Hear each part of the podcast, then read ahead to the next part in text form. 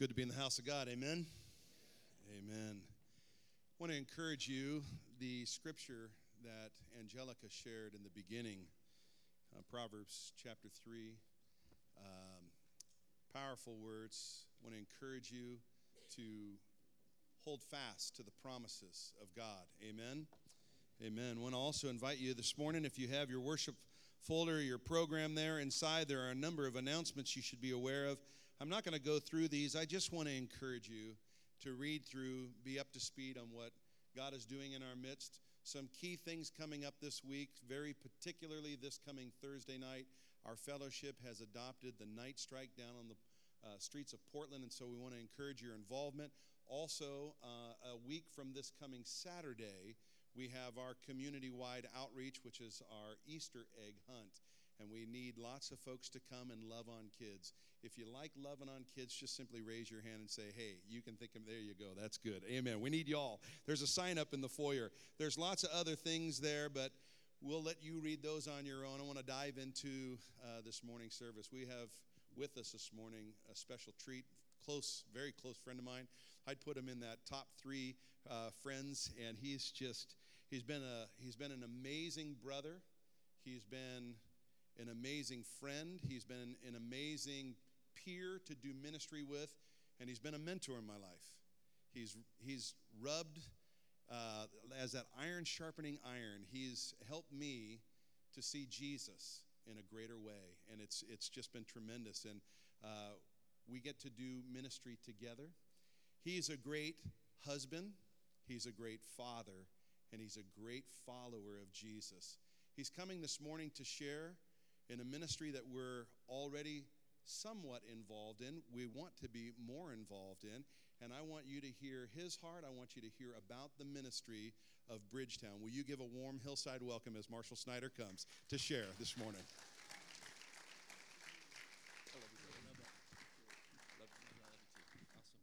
Well, good morning. How's everybody doing today? Good?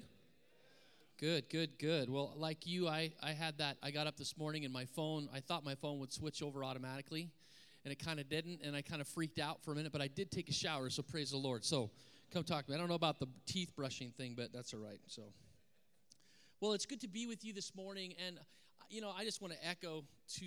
Uh, to the Morris family, but also to so many friends in here that I have been a part of. And I look out here and I see faces and, and uh, that have walked with us uh, on the journey of Bridgetown for you know we've been doing it for 13 years now, and uh, it's just been it's been amazing to um, to be a part of such a great opportunity, but to look at people that have gone on the journey with you and have been on the journey with you, and have walked with you. Uh, Dave and I sat in an office many times and dreamed about things and drew pictures and uh, laughed about stuff and just saw God doing great things. And we stepped out and and began to, to do this journey. And I'll share about that um, a little bit more.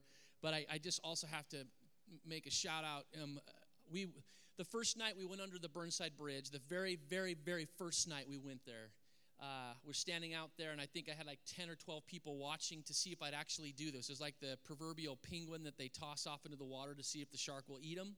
Well, I was the penguin. They pushed it off the sea, and then they thought, oh, he didn't get beat up or knifed. So let's uh, keep going back, and they kept calling and saying, "Hey, we want to keep doing this." And um, but there was one guy that was there and has been there and continues to be there every single Thursday, and he's here, and that's Darren McCarthy. Darren, raise your hand back there. And uh, uh, I don't know about you, but I feel extremely safe when Darren McCarthy is with me extremely safe. And uh, although we're both getting older now, so we probably pray that nothing will happen to us. We don't want to have to really do anything because we're afraid we probably would get beat up now. But uh, I do appreciate I appreciate you, Darren. I appreciate your passion to be down there. You're a lovely guy and you love people. And that's what our mission statement is, loving people because people matter. And you exemplify that every week. He's bringing coats down, he's bringing blankets down.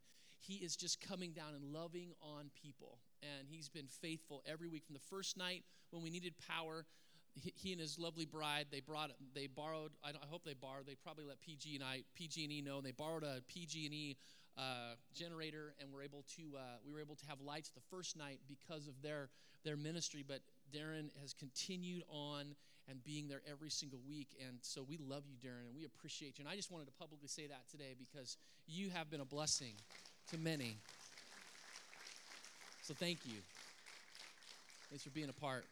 Um, behind every successful man, they always say is an exhausted woman. That's what they say. Because really, the success is found in the woman that the man is with, in my opinion. And so t- this morning, I, I get to travel with my bride. It was a long drive from Canby all the way here. And uh, but my wife Leslie's here with me today. If you can, there she is right there. So awesome.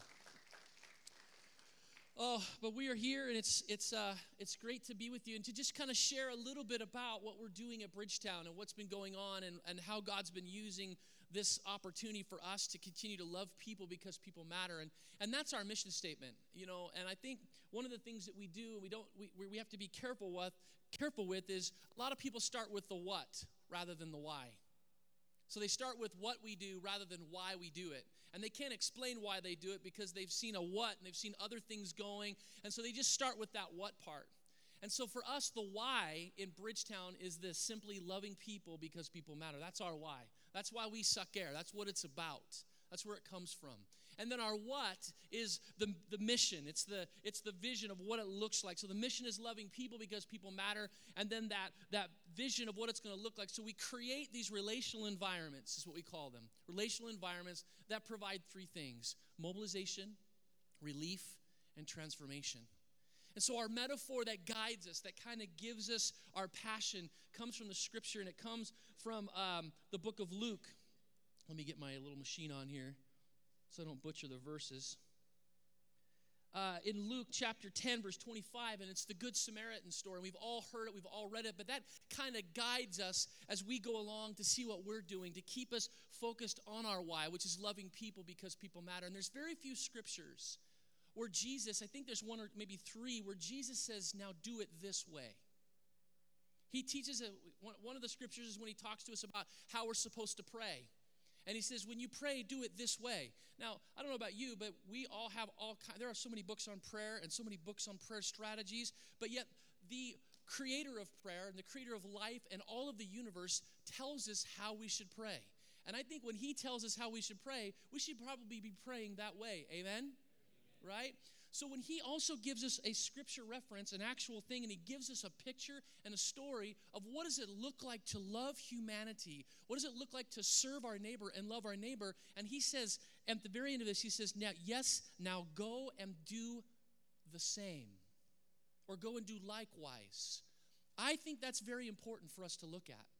I think it's very important for us to take note. It should stop us in our tracks that when Jesus says, do it this way, Guys, that's the way we should do it. Wouldn't you agree? That's the way I'm living my life. I'm finding that, hey, if Jesus says do it that way, I think he wrote the book. I think he's the author and the finisher of our faith, of our salvation, of grace, of all of it. And we should be listening to that to see what it is that he says and grab a hold of it that way. Now, how you live that out is going to be based on your personality, on your wiring, on your own creativity. But the essence of that verse, the essence of that scripture, the essence of the word of God coming through is going to come out differently in me than it's going to come out in you. So I might run to people under the bridge. You might not. You might run to rich people in Lake Oswego. And that's okay because it's the Word of God working out in your personality, in your life. Because the goal of discipleship and the goal of spiritual formation is really not to make a bunch of little Jesuses running around because Jesus had his own personality. You knew Jesus was in the room because he had a different laugh, he had a different way of doing things, right? The idea, and I love what Dallas Willard says. He says, the goal of spiritual formation is to learn how, if Jesus were to be living Marshall's life, how would Jesus live Marshall's life?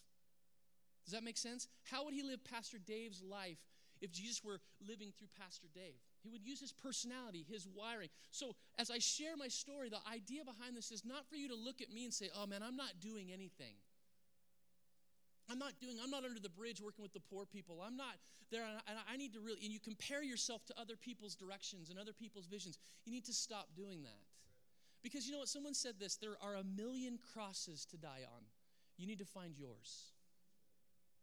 Find your cross, find your thing, find that thing that God is calling you to do, and then serve it and give yourself over to it. Because that's going to be where you find true fulfillment and the true sense of God making you fully alive is when you find that place that God has called you to serve. And it might be here, it might be making the donuts. You're, maybe you're the ministry of getting donuts. Praise God for you. But the point is, is that you find that cross and you die on that cross and you embrace it as your cross. Not mine, not Pastor Dave's or anyone else's, but yours. Amen? Amen. So just in just a real quick thing. So we we create relational environments to provide mobilization, relief, and transformation. When we look at the Good Samaritan story, we see mobilization as a part of what we do because when we see that story, we see that there were some people that needed to be mobilized in there, right? And Jesus uses a Samaritan in the story. And if you know about the Samaritans, you know that they were in, in the Bible times, the, the Jews thought they were dogs. They thought they were they were a half-breed people. They had created a, a false religion. Um, they had created a false place of worship. And to the Jews of those day of that, that that time, that was an abomination. And so they literally would walk around Samaria to not actually walk through. They'd actually walk around their place so they didn't even have to get close to them. So if you got close to them, you were t- technically unclean because they were false prophets and false religious people. So for Jesus to use that person to show what does it look like to love people was very significant. And sometimes maybe you find yourself in that place where you're like, could God use me? Would God use me? Would God use me because I've got these things going on? Well, Jesus used this Samaritan, I think, to blow us all away because it's almost like he's using what is the church the most against right now? Who is the person that the church is most against right now? And that's like Jesus using that person to show you how the world is loved through that person. We don't know the salvation of the Samaritan. We don't know if he prayed the sinner's prayer. We don't know if he filled out the card at church. We don't know if he got water baptized. We, we just know that Jesus used him as the example to show us how we're to love other people. And what does that look like? So that should open us up to say, God, use us, use me, help me come alongside. So the first thing we see, we see in this scripture reference that there's a couple things that going on we see that there's this priest and he sees the man over on the ditch is what i call it. He's in the ditch but he, he kind of sees he's aware. And i think this is one of the things that we want to talk about. We sing the song help me be aware of your presence. But you know what? Honestly i see a lot of people that are aware of the presence but it doesn't do much for them. They're just aware of it, or they're aware of the need. We're aware of the things that are going on around them, but it doesn't compel them or move them to get into the ditch, into the life with other people. And see, awareness is great, and we are uh, the most aware group of people. As middle class people, we are so aware because we have access to information. And information is great, but if it doesn't move us in, compel us into getting into the ditch with other people and loving them, then our awareness is nothing. If our awareness of God's presence, of His love and His compassion for us doesn't move us to change our life and to move into a deeper relationship with Jesus, there's a lot of people aware of God. Even the enemy is aware of the presence of the Lord but it has to move us to that new place, it has to move us to that greater place in our relationship with God. Amen? Amen. So we see these two men that should know. They were the religious people. They were the church people of the day. They were the ones that should have got into the ditch. They were the ones that should have ran in compassion and jumped in the ditch and served this person in the ditch, but they didn't. They walked by either because they were too busy or because of religious codes. Maybe he was dead, and so they don't want to touch him and, and be unclean for the day, but they moved past him. And Jesus starts with those religious people, I think, for a very good reason because it makes us look at ourselves. It makes me look at myself and how I'm living my life and how I'm doing my faith and how I'm living out my faith to make sure that I am aware, but it moves me to another place. And what happens is this is the next step is we have to move into that place. And so the first part of Bridgetown is mobilization. And the second part is that sense of relief. To dive into the world of a broken person to dive into the ditch with somebody that is in need of help. And we look at the ministry. We look at the ministry that this, this man did. He, the first thing is he went to him. So he, he was aware of the need, he was aware of the person in the ditch, but it didn't just stop there. He got into the ditch. And this is what compassion really is. You see, compassion is more than just being aware and, and feeling bad about something that's going on. No, compassion moves you into getting into the ditch with the, with the desire to relieve and pull out of the ditch. That's compassion. and you figure out what to do it. You spend yourself, as it says in Isaiah 58, that you spend yourself on behalf of the poor, that you do what you can to pull them out of the ditch. You do what you can to bring life to their lives. And it says in the scripture that he did a couple of things, and I think it's important to note. That Jesus said that he went to him, so there was awareness. But not only that, he bandaged his wounds, he touched him, he put his hands on him. He wasn't afraid to get dirty. He wasn't afraid to, to get messy. He touched him. Then, then it says he came, he poured on oil and wine that he ministered to him, that he prayed for him, that he loved him. And in those days, they, or, you know, oil and wine, it'd be pretty weird right now to come under the bridge and, and put oil and wine on people.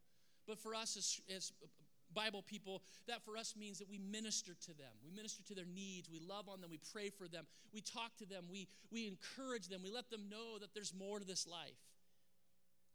But then it didn't just stop there, because sometimes relief can just stop there. And we do all those things and it looks great. But he went the next step further. And he picked him up and he was inconvenienced, but he didn't bother him. And he put that man on his own donkey and he took him to the he took him to a room didn't he? And he paid for his room and he moved in. And i'll tell you what was interesting. It was completely irrelevant as to why that person was in the ditch.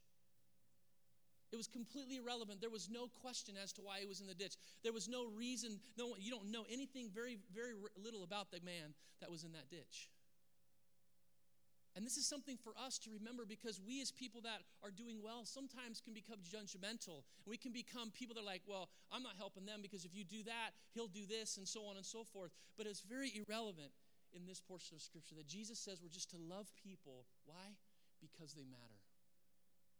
So we dive into the ditch. That's what Bridgetown does. We dive into the ditch in relief. At Night Strike, you're going to see it when you come. We provide 18 different services under the bridge. We cut hair, we wash feet, we provide medical and dental now. The biggest thing we provide is conversation, which is the biggest aid you can you can provide for somebody. If you come down and you want to share your faith, that's completely okay. But do this for me first. Get to know their name first. Get to know their name.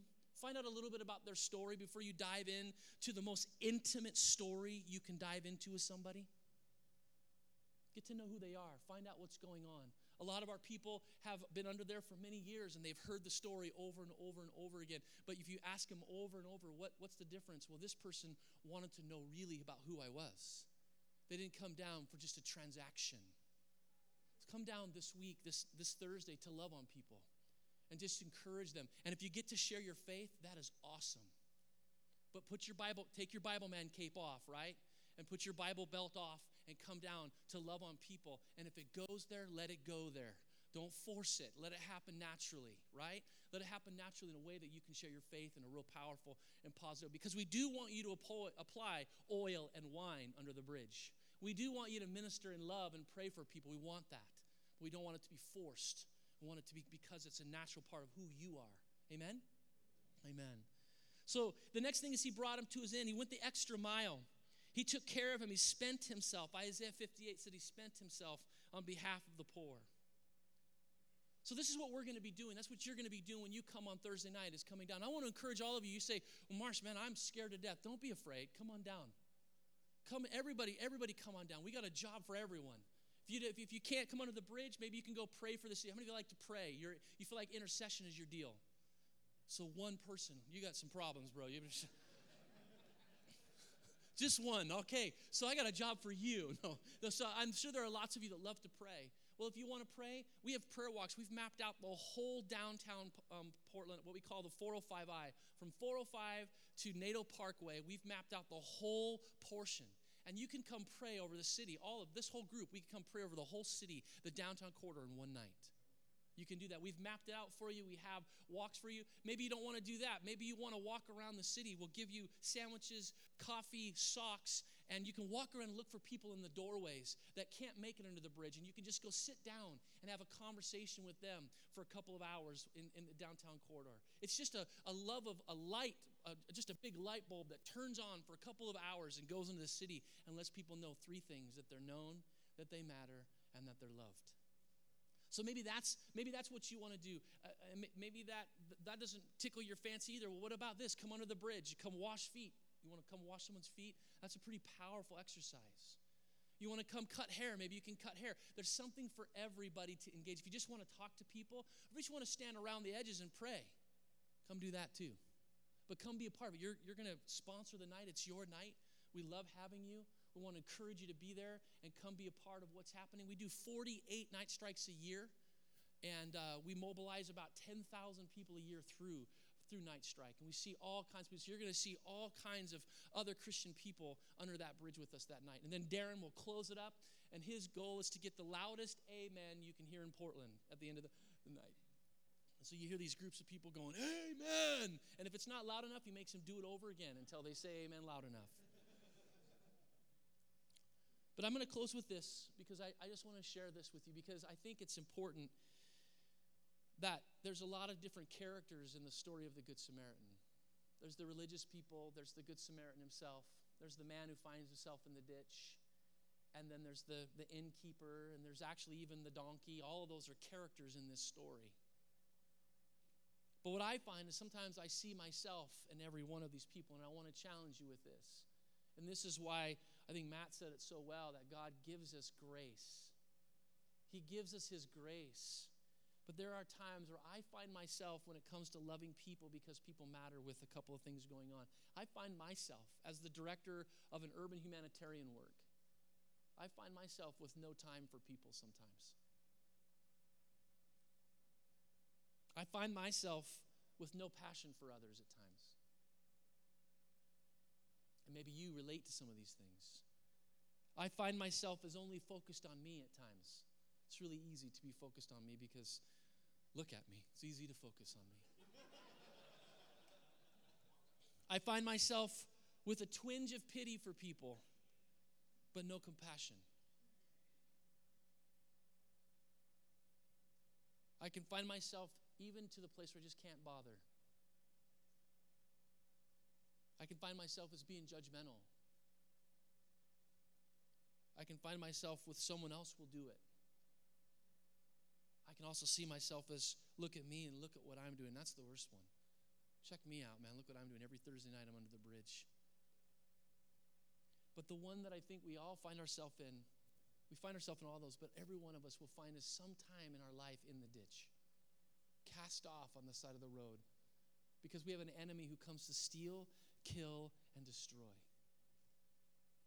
We may not get assaulted physically, but we are getting assaulted every day spiritually and we'll be cast off to the side. And so it's important if it doesn't happen here first, if we're not aware of the castaway here, if we're not aware of the one in the ditch sitting right next to us, then we should never be going under a bridge. It has to start here.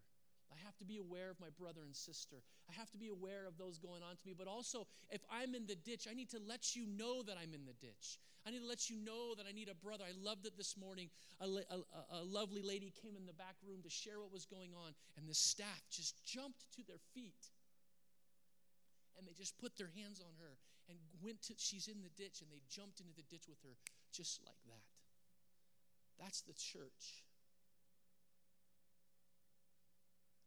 So I want to encourage you this morning as you hear the rest of the word from Pastor Dave, as you come down this week, the best way you can relate to my friends under the bridge is let them know how you're in the ditch as well. Because that's how you'll relate. You're not going to relate if you have a house because they don't have a house, some of them. You're not going to relate if you don't have a felony because they have a felony. You're not going to relate with all your clean, shiny, nice stuff. You're going to relate because you've been in the ditch and you've reached out to God and God took your hand and pulled you out of that. That's how you're going to relate. So God bless you, and I hope to see you this Thursday. I hope to see you down there. Will I be down there? I think I'll be down there. I'll be down there. Come say hi, and I'll be hanging out and walking around probably with Dave. And uh, we love you, and thank you, Hillside Christian Fellowship, for the time and for the opportunity to come share with you. And God bless you. Thank you.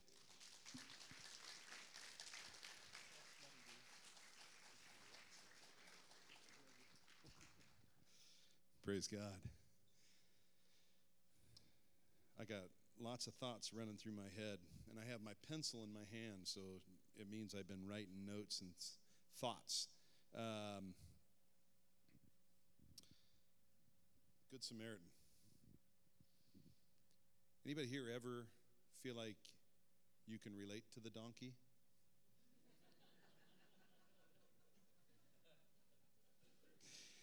It's the real deal.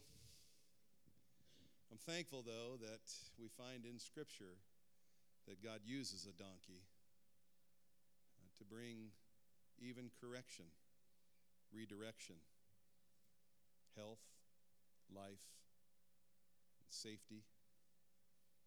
And sometimes, us donkeys, God wants to use us to do the same thing. Um, I have, uh, I just have a couple of thoughts also in relationship to the battle. So, the reality, and you would see it in Revelation chapter 12, which is where we would be this morning. You'll need to come tonight at 6 o'clock to hear the rest of the story, the verse by verse. But it is noteworthy that in Revelation chapter 12 and verse 7, that John, while on the island of Patmos, was inspired by the Spirit of God to write these words out. And there was war in heaven. There was war in heaven. And there is a war in the heavenlies. And you and I are bombarded on all sides. Sometimes, like those in Revelation chapter 12, where we hear of how they overcame, sometimes you and I are in a place of overcoming the wiles of the devil. But there are other times in our life where we've simply listened to the lies that have been spoken. We've listened, like Eve in the garden, Paul says to the church in Corinth, he says, I'm concerned for you that the craftiness of the devil has deceived you like he did Eve in the garden. He deceived. Sometimes you and I, we find ourselves in places of deception. Sometimes it's self deception. We simply believe the things that are rolling around in our own minds and our own hearts, and we believe stories about maybe how we were raised, maybe what our parents said, maybe what a teacher once said. Maybe someone has said to you, You'll never amount to anything. That is a lie from the pit of hell. It's a lie. But sometimes we look at the person in the mirror in the morning and we say, It must be true because I can't do it. And that's a lie from the pit of hell. The Word of God says all things are possible. How many things? All things. I can do all things. Greater is He that is in me than He that is in the world. Here's the thing. Maybe, maybe you say, well, you know, it was funny, haha, about being like a donkey. But the reality is, some of you are living in the ditch. And you've become familiar with ditch living. And it's become the new norm for you. And we want to remind you today from the Word of God that that is not where God intended you to live. The beauty about ditch living and being in the ditch from time to time is it does enable us to love on others who are in the ditch, that we can comfort them with the comfort that we have received from the Lord. But we're not supposed to stay there. I'm reminded, and we prayed back in the back, Isaiah 40, or excuse me, uh, Proverbs, no, Psalm 40. If it was Proverbs 40, we'd have a new, we'd have a new book in the Bible. Psalm 40. I waited patiently for the Lord, and he inclined and heard my cry. He lifted me up out of the pit, out of the miry clay, and he set my feet upon the rock and made my footsteps firm. He lifted me up. He heard my cry. It's like in the, book of Exodus, and the children of Israel when they were in bondage in Egypt. He saw and he heard and he came down and he delivered. God does that. God pulls us out. But we have remembrance of what it was like. And so when we come and we encounter with others who are in a ditch and we hear their story, I cannot emphasize what Marshall said about getting to know the person. You know what I love? I love getting to know their name and then calling someone by name. Do you know the difference, Charlie, Linda? You know. Month after month after month, you, you, you get to know people. Sometimes you get to know and you see the same folks and you, and you call them by name. And they remember that. And it does something. Dignity. Someone knows me. I matter. Someone knows me and I matter and I'm loved. And that's big. That's big. And we listen. How many of us, just ask yourself this question I wish someone knew what was going on in my life. I wish someone knew. Maybe you've tried to share and you know what it's like when you're trying to share and someone's looking over your shoulder? Uh huh, uh huh. Uh, I'm sorry, what? Uh huh, mm hmm. That doesn't feel very good. We don't feel like we've been heard. If we listen and we affirm, and we say things like, that must be, that must be tough. That's hard we identify. Not so quick to tell our story, but rather slow to speak and quick to listen. I think that's biblical. Just pretty sure. I think that's James. And it, the Lord will allow you to be salty. The Lord will allow your life to be a light what I love about the very nature that God has placed inside of these earthen vessels, His light, the more broken we are, the more opportunity for His light to shine out. And so, my encouragement to you is on Thursday night and really on Sunday afternoon, Monday, Tuesday, Wednesday, Thursday, Friday, Saturday, again on Sunday. Let yourself. You don't have to pretend. We don't, we don't have to act ever as if we have it going on. In fact, if you're here this morning and you got it going on, will you just simply raise your hand? You're like, man, I've arrived. Yeah, right? I mean, none of us have arrived. And yet, sometimes our tendency is to portray that we have. And then the comparing begins to happen. People begin to compare, man, I can't do that.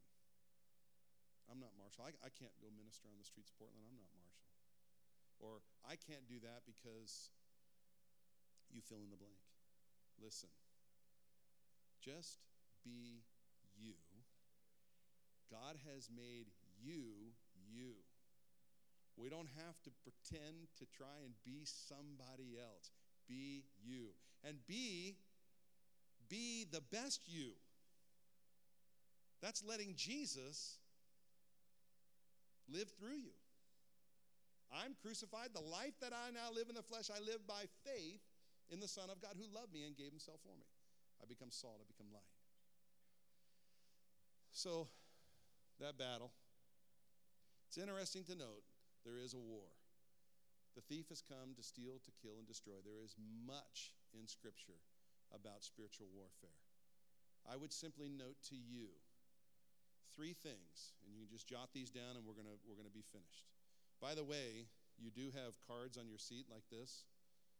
You should have had cards on your seat. Please, I know some of you to sit down, you like put them on the seat next to you, and then someone sat down and they move four over, and then they move six over, and then they move, and you may have to have them pass those back down to you. I would that everyone here would take two of our little touch cards. Easter's coming. And there's people that you will encounter at work, there's neighbors that you will encounter on your street, there's someone at the gas station that you get gas from every week or every couple of weeks. There's someone that you're buying your groceries from. You see they're a familiar face. Will you, through the relationships that you have, make invitations to come and hear the glorious steering, uh, story of our resurrected Lord and Savior? What a great opportunity we have coming up in two weeks. So that's the encouragement. But all of that, Revelation chapter 12, capitalizing on that battle piece. There's three things. If you look at Revelation chapter 12 and verse 11, and there's a reference to a group of people known as they. And they. And the they is revealed to us from the preceding verse. It is those that overcame. It is those that the enemy was making accusation night and day, day and night before the throne of God. He was making accusation, just like right now he's making accusations night and day, day and night, before the throne of God about you. You see, when he tempts and when we give in to temptation and sin, he takes that information, comes before the throne, and makes accusation about you and about me. And this, verse 11, tells us how they overcame. How they overcame him, the accuser of the brethren, the one who has instigated the war in heaven, if you will. It says they overcame him by the blood of the Lamb by the word of their testimony, and they did not love their lives to the death. Three things. They overcame by the blood of the Lamb, the Lamb's blood. There's only one. Jesus won the victory. Colossians 2 reminds us that he, he triumphed over him. In fact, the written law condemns you and I because of our transgressions. We are convicted, if you will. And we stand condemned. But Jesus, our hero, triumphed over the enemy through the cross. It's the blood of the Lamb. Our salvation is found in no other name. Acts chapter 4 reminds us there is no name given under heaven and earth whereby man must be saved, saving Jesus Christ. It's Jesus, the blood of the Lamb, and the word of their testimony. Just two thoughts about the word of their testimony. Number one, they had confession unto salvation through Jesus. Is your confession today through Jesus? But something else about the word of their testimony I'm reminded of. You see, the Bible tells us in Romans chapter 10 faith comes by hearing, and hearing by the word of God. When I think of the word of their testimony, their testimony comes from the truth of the Word of God. And you and I, we must, like Jesus, have the Word of God dwelling richly in us. Paul encouraged the church in Colossus let the Word of Christ dwell richly in you. You remember Jesus in the wilderness when he was led by the Spirit out into the wilderness. He fasted 40 days, and the scripture says he was hungry. He was at a moment of weakness. And then he was challenged who he is, just like you be challenged by your enemy your adversary, who is roaming around, roaring like a lion, seeking whom he may devour. He'll challenge you. Well, if you're a child of God, how come God's not answering your prayer?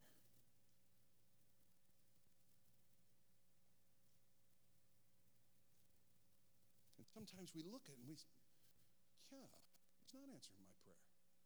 And somehow we think there must be something wrong with me, and we begin to believe a lie that isn't true. Satan said to Jesus, If you're the Son of God, why don't you turn these stones into some bread? If. Questioning. If. What did Jesus do? He corrected the devil's theology. I like that. He quoted the Word of God. The Word of God was dwelling richly in him, so he spoke the Word of God to destroy the argument. Paul, writing to the church in Corinthians, he reminds us the weapons of our warfare are not carnal, but they are mighty through God, pulling down strongholds, casting down imaginations, bringing every thought to the obedience of Christ. He used the word of God to bring thoughts to the obedience of Christ. When you start listening to those lies, man, let the word of your testimony flow through. Let the word of God speak forth that which is true. Does that make sense? Sometimes you actually have to say it out loud. Listen, Titus chapter 2, you can look at it on your own. Titus chapter 2, verses 11 through 13. The Bible tells us the grace of God that brings salvation, the grace of God that has appeared to all men that brings salvation has, I, will I will misquote it. He says this, and you should read it in the NIV also teaching us to say no to ungodliness, worldly passions in this present age. Teaching us to say no. Sometimes we have to say no. No. The Word of God says. The Word of God says. The Word of God says. Does that make sense? Let's practice saying no, right? Because your adversary, the devil, he might be even whispering in your ear right now that somehow this doesn't apply to you. Or maybe he's just simply blocking your thinking right now so that when you leave here, you say things like, Yeah, I didn't get anything out of the sermon today. Ever happen? I didn't get anything. We sometimes don't get anything because we come in and there's too much stuff that we're thinking about and we miss the truth. Who's doing that? Who's confusing your mind and my mind and clouding it with more and more stuff to worry about? If I'm not mistaken, the Bible says worry about nothing, be anxious for nothing. Be anxious, some of our versions, be anxious for a few things, but not much. No, that's not what it says. It says, be anxious for nothing, worry about nothing. Jesus says, by worrying, which one of you has added anything to your life? No one. Let's not listen to the lies. We need to quote. We need to say no. Let's practice saying no on the count of three. Say no and say it really loud. Are you ready to say? If you don't say it loud, I'm going to ask Darren to come up here and he's going to get you to say it really loud. All right, you ready? One, two, three. No. That's pretty good. Now, we should practice that. Not while I'm preaching. I only have two more points. no. Thank you. They overcame by the blood of the Lamb, the word of their testimony, and we quote those two often. And we miss the third. We miss the third. Verse 11, Revelation chapter 12. And they did not love their lives to the death. Now, I'm pretty sure when Marshall was up here sharing, he referenced a million crosses find yours and die there. Jesus reminds us, Luke draws it out. I love Dr. Luke. I love his gospel. I love them all, but I love his gospel. He is the most exacting use of the Greek language, Koine Greek. And I'll just tell you, it's a complete language. And Dr. Luke uses, the Holy Spirit uses him to say things that are just fascinating to me. And he says, I wrote it down. And there goes some notes. That's exciting.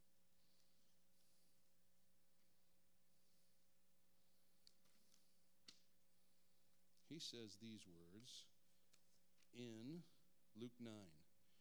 Then he said to them all, If anyone desires to come after me, let him deny himself, take up his cross daily, and follow me. Never did the word if mean so much. A small word with a big meaning. If anyone desires to come after me. If anyone desires to be a disciple, he must deny himself. The testimony of these, they did not love their lives to the death. Death of self. Death literally. Many here were martyred for their faith. It's interesting that we get the English word martyr uh, from the word witness. Witness in the Greek is martyr. And we will be witnesses unto Jesus. That means Dave is martyred. I die daily, Paul said. Paul said to the churches of Galatia, he said, I have been crucified with Christ. Death.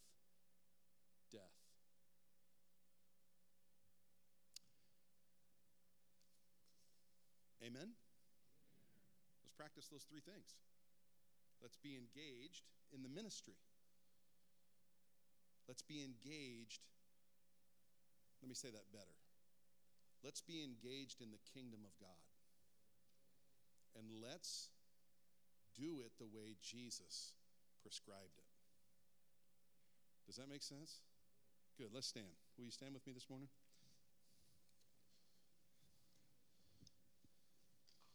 We have a lot of stuff coming up. And I believe that it's kingdom related stuff. The mission endeavor beginning on Thursday evening, Thursday afternoon, Thursday evening. We are all day Friday. We got a group on the streets of Portland. We have a Friday night community dinner at Wichita. We have a Saturday downtown outreach. We've been a part of, well, for 11 years at Hillside and some additional 19 years, uh, all the way back to the days of college. Just, just loving on people in the street, on the street, in, in community, praying for businesses, praying for the city, praying for our leadership. Come on up, you guys. Worship team's going to come. They're going to lead us in a song, and then we'll be done. Then, into the middle of spring break, there's a group going up to Seattle, and we're repeating what we do right here. We're going to be doing on the streets in Seattle. And if you'd like more information, you can stop by our mission table in the in the foyer, and those guys will give you some information about that. You can be a part of one aspect, the whole thing. You can be a part of the whole thing on the front end or just one aspect. You can be a part of the tail end thing, but if it's going to be kind of tough to be involved in one thing up in Seattle, right? You, if you go up to Seattle, you'll probably be engaged in all of it up there. Uh, and then we come back on Saturday. We have an outreach right here. Our Easter egg hunt. We've got 2,000 eggs that are being stuffed.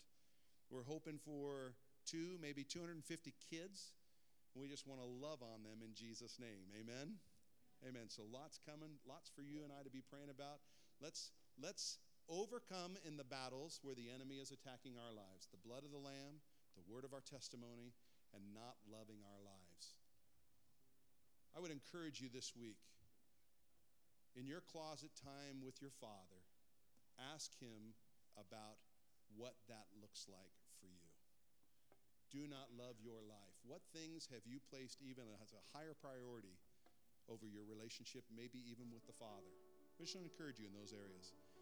Father, as we come this morning and we simply we simply say thank you for who you are, for what you've done, for the call of God upon our lives. We are Christ's ambassadors, every one of us. We are missionaries, every one of us.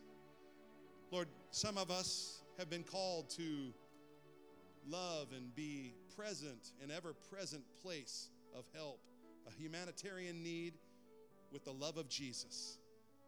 On the streets of Portland, others have been called to do that as a laborer on some production line or maybe serving coffee to men and women in a restaurant, wherever it may be. We get to be the extension of the love of Christ. We are Christ's ambassadors first, and then wherever you have us living that part out, God. Help us to be the body of Christ. Lord, to see these things working in our lives. Lord, help us to die to ourselves daily. That the things of this world, the cares of this world, the deceitfulness of riches would not choke the word of God out of our lives.